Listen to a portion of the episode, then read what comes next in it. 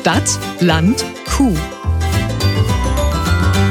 Starten wir doch mal mit etwas Wikipedia-Wissen. Ein Flashback ist ein psychologisches Phänomen, welches durch einen Schlüsselreiz hervorgerufen wird. Die betroffene Person Moin, ich bin Timo. hat dann ein plötzliches, für gewöhnlich kraftvolles Wiedererleben eines vergangenen Erlebnisses oder früherer Gefühlszustände. Exakt. Ich flashe heute back zu den fünf Höfen, die ich bis jetzt besucht habe. Aber da wird nichts wiedergekaut, das überlassen wir den Profis, sondern es gibt brandneue Sachen, die ihr bisher nicht gehört habt. Ich verrate euch, woran ihr gutes Gras erkennt. Wir machen Witze über Minderheiten, lassen uns erklären, warum Kühe auch im Laufstall nicht immer rumlaufen.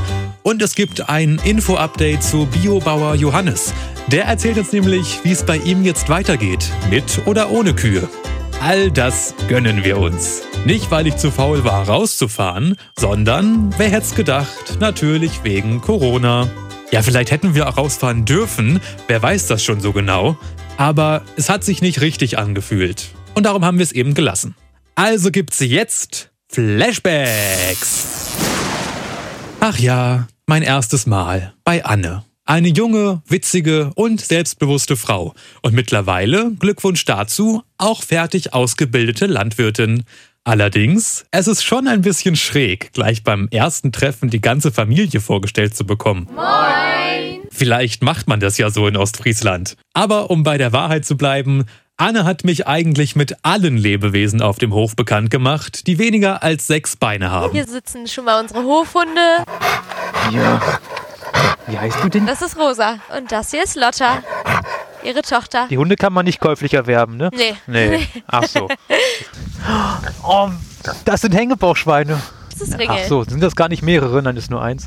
Wie heißt das? Ringel.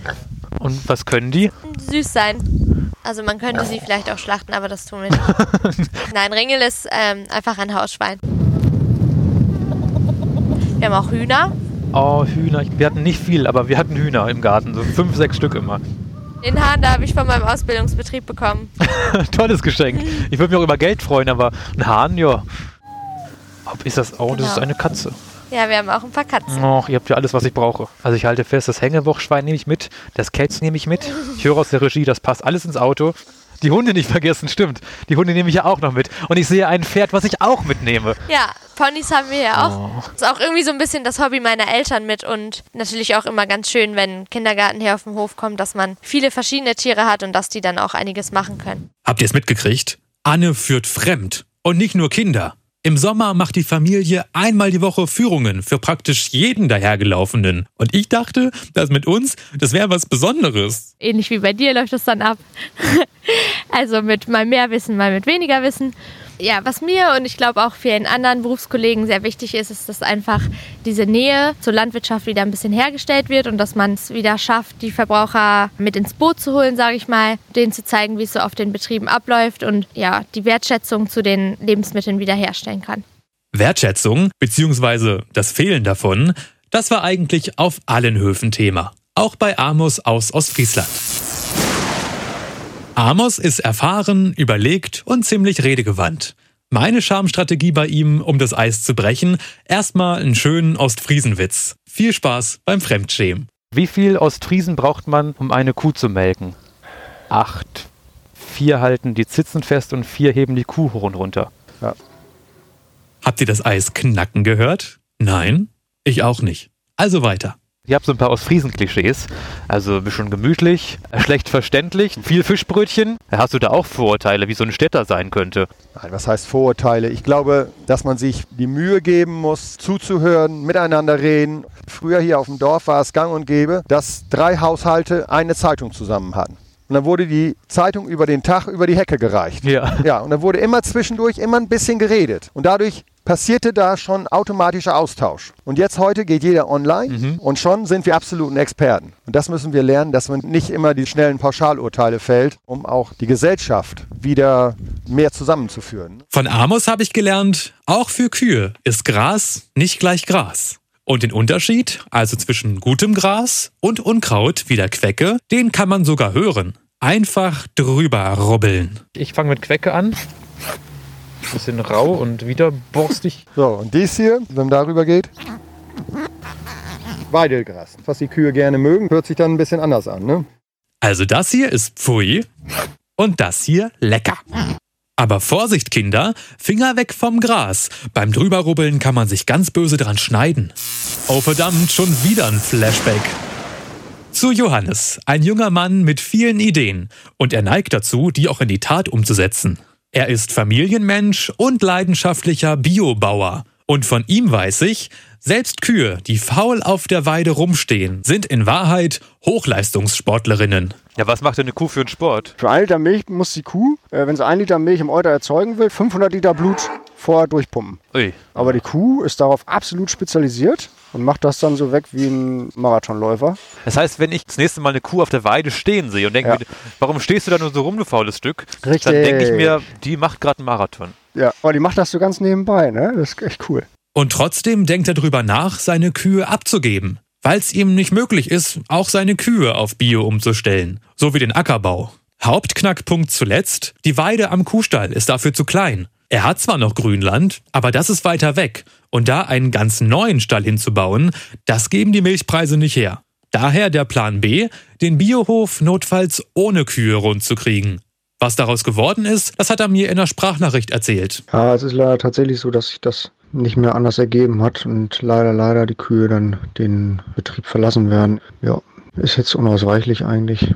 Jetzt ewig auf bessere Preise hoffen und auf Verbraucher und Lebensmittel, Einzelhandel und Politik und auf wen soll ich immer hoffen die ganze Zeit. Ich gehe jetzt in die Initiative und mache einfach das, was der Zeitgeist gerade einfordert. Fertig. Was soll man dazu sagen? Mir tut's leid, weil ich weiß ja, was die Tiere ihm und auch seinem Vater bedeuten. Nur so viel. Dinge sehen im Rückspiegel oft viel schöner aus, als sie in Wirklichkeit waren. Und wenn's dir mit den Kühen mal so geht, Johannes, hör dir einfach selbst zu. Also Tierhaltung und diese Verantwortung, die da mitschwingt, setzt dich permanent unter Belastung. Du bist immer mit den Gedanken bei den Tieren. Dann eventuell noch irgendwelches Bashing, dass die Leute unzufrieden sind mit der Art und Weise, wie du das jetzt gerade machst. Zusätzlich die ganzen Dokumentationen, die rechtlichen Voraussetzungen, die man erfüllen muss. Nicht wahr? Und nach vorne geschaut, eine neue Situation gibt einem doch auch immer neue Möglichkeiten. Da war doch was mit einem Hund. Und wenn die Kühe weggehen würden, vielleicht hat Vater dann auch wieder einen Kopf frei, sich um den Hund zu kümmern und den zu erziehen. Ich mag auch sehr, sehr gerne Hunde.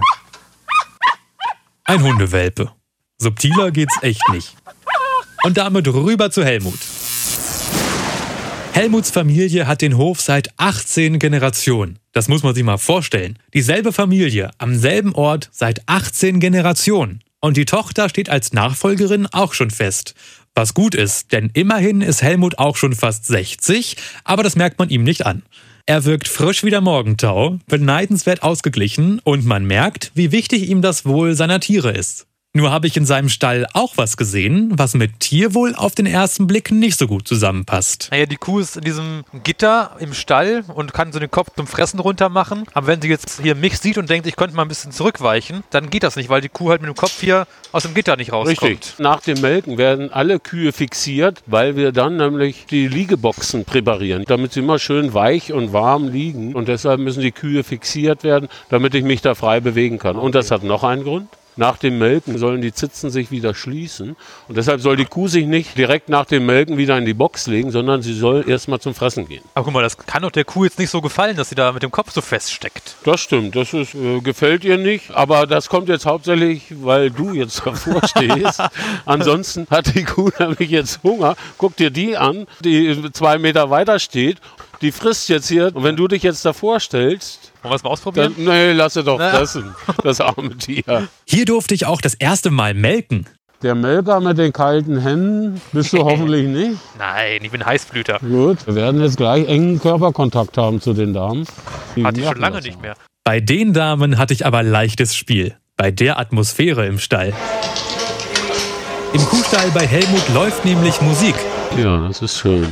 Sogar Live-Konzerte hat's schon gegeben. Da kamen die Grandmas Boys hier und dann haben wir da eine kleine Bühne aufgestellt und wir hatten naja, 100 Leute und 80 Kühe, also Menge weibliche äh, äh, äh. Zuschauer hier. Das war das erste Live-Konzert, das wir hatten und dann habe ich aber auch darum gebeten, erstmal mit Beifall und Applaus vorsichtig anfangen. Ich weiß ja nicht, wenn wir jetzt klatschen, wie reagieren die Kühe? Aber es war alles top. Die Kühe haben das super genommen. Hatte ich das Gefühl, haben das auch genossen. Haben Sie Ihre BHs auf die Bühne geworfen? BHs gab es tatsächlich früher mal für die Kühe. Denn Heute ist die Zucht so weit, dass die Kühe, äh, Euter kompakter sind. Aber früher gab es tatsächlich BHs, ja. Vielleicht hätten sie sie auch geworfen ne, zu den Jungs. Stage Diving war aber strengstens untersagt. Letzter Flashback zu Tanja und Maren. Zwei Schwestern, die den Familienhof gemeinsam mit dem Vater führen. Beide waren, jeder auf ihre eigene Art, offen, fürsorglich und schlagfertig. Was mir in Erinnerung geblieben ist, sind natürlich die fleißigen Melkroboter und eine liebestolle Kuh, Chantal, die selbst für meinen Geschmack zu aufdringlich war. Aber Wahnsinn, was die mit ihrer Zunge anstellen kann. Ich zieh ihn gerade Du aus. willst dich ausziehen. Und wo wir schon bei Partnerschaften sind, mir ist aufgefallen, dass die Partner von Landwirten überraschend oft auch was mit Landwirtschaft zu tun haben. Bei Tanja und Maren war das auch nicht anders. Geht das anders, dass man irgendwie einen heiratet, sag ich mal, in Familien, die nicht landwirtschaftlich unterwegs sind? Das war jetzt irgendwie, hat sich so durchgezogen die letzten Male, als ich auf dem Bauernhof war.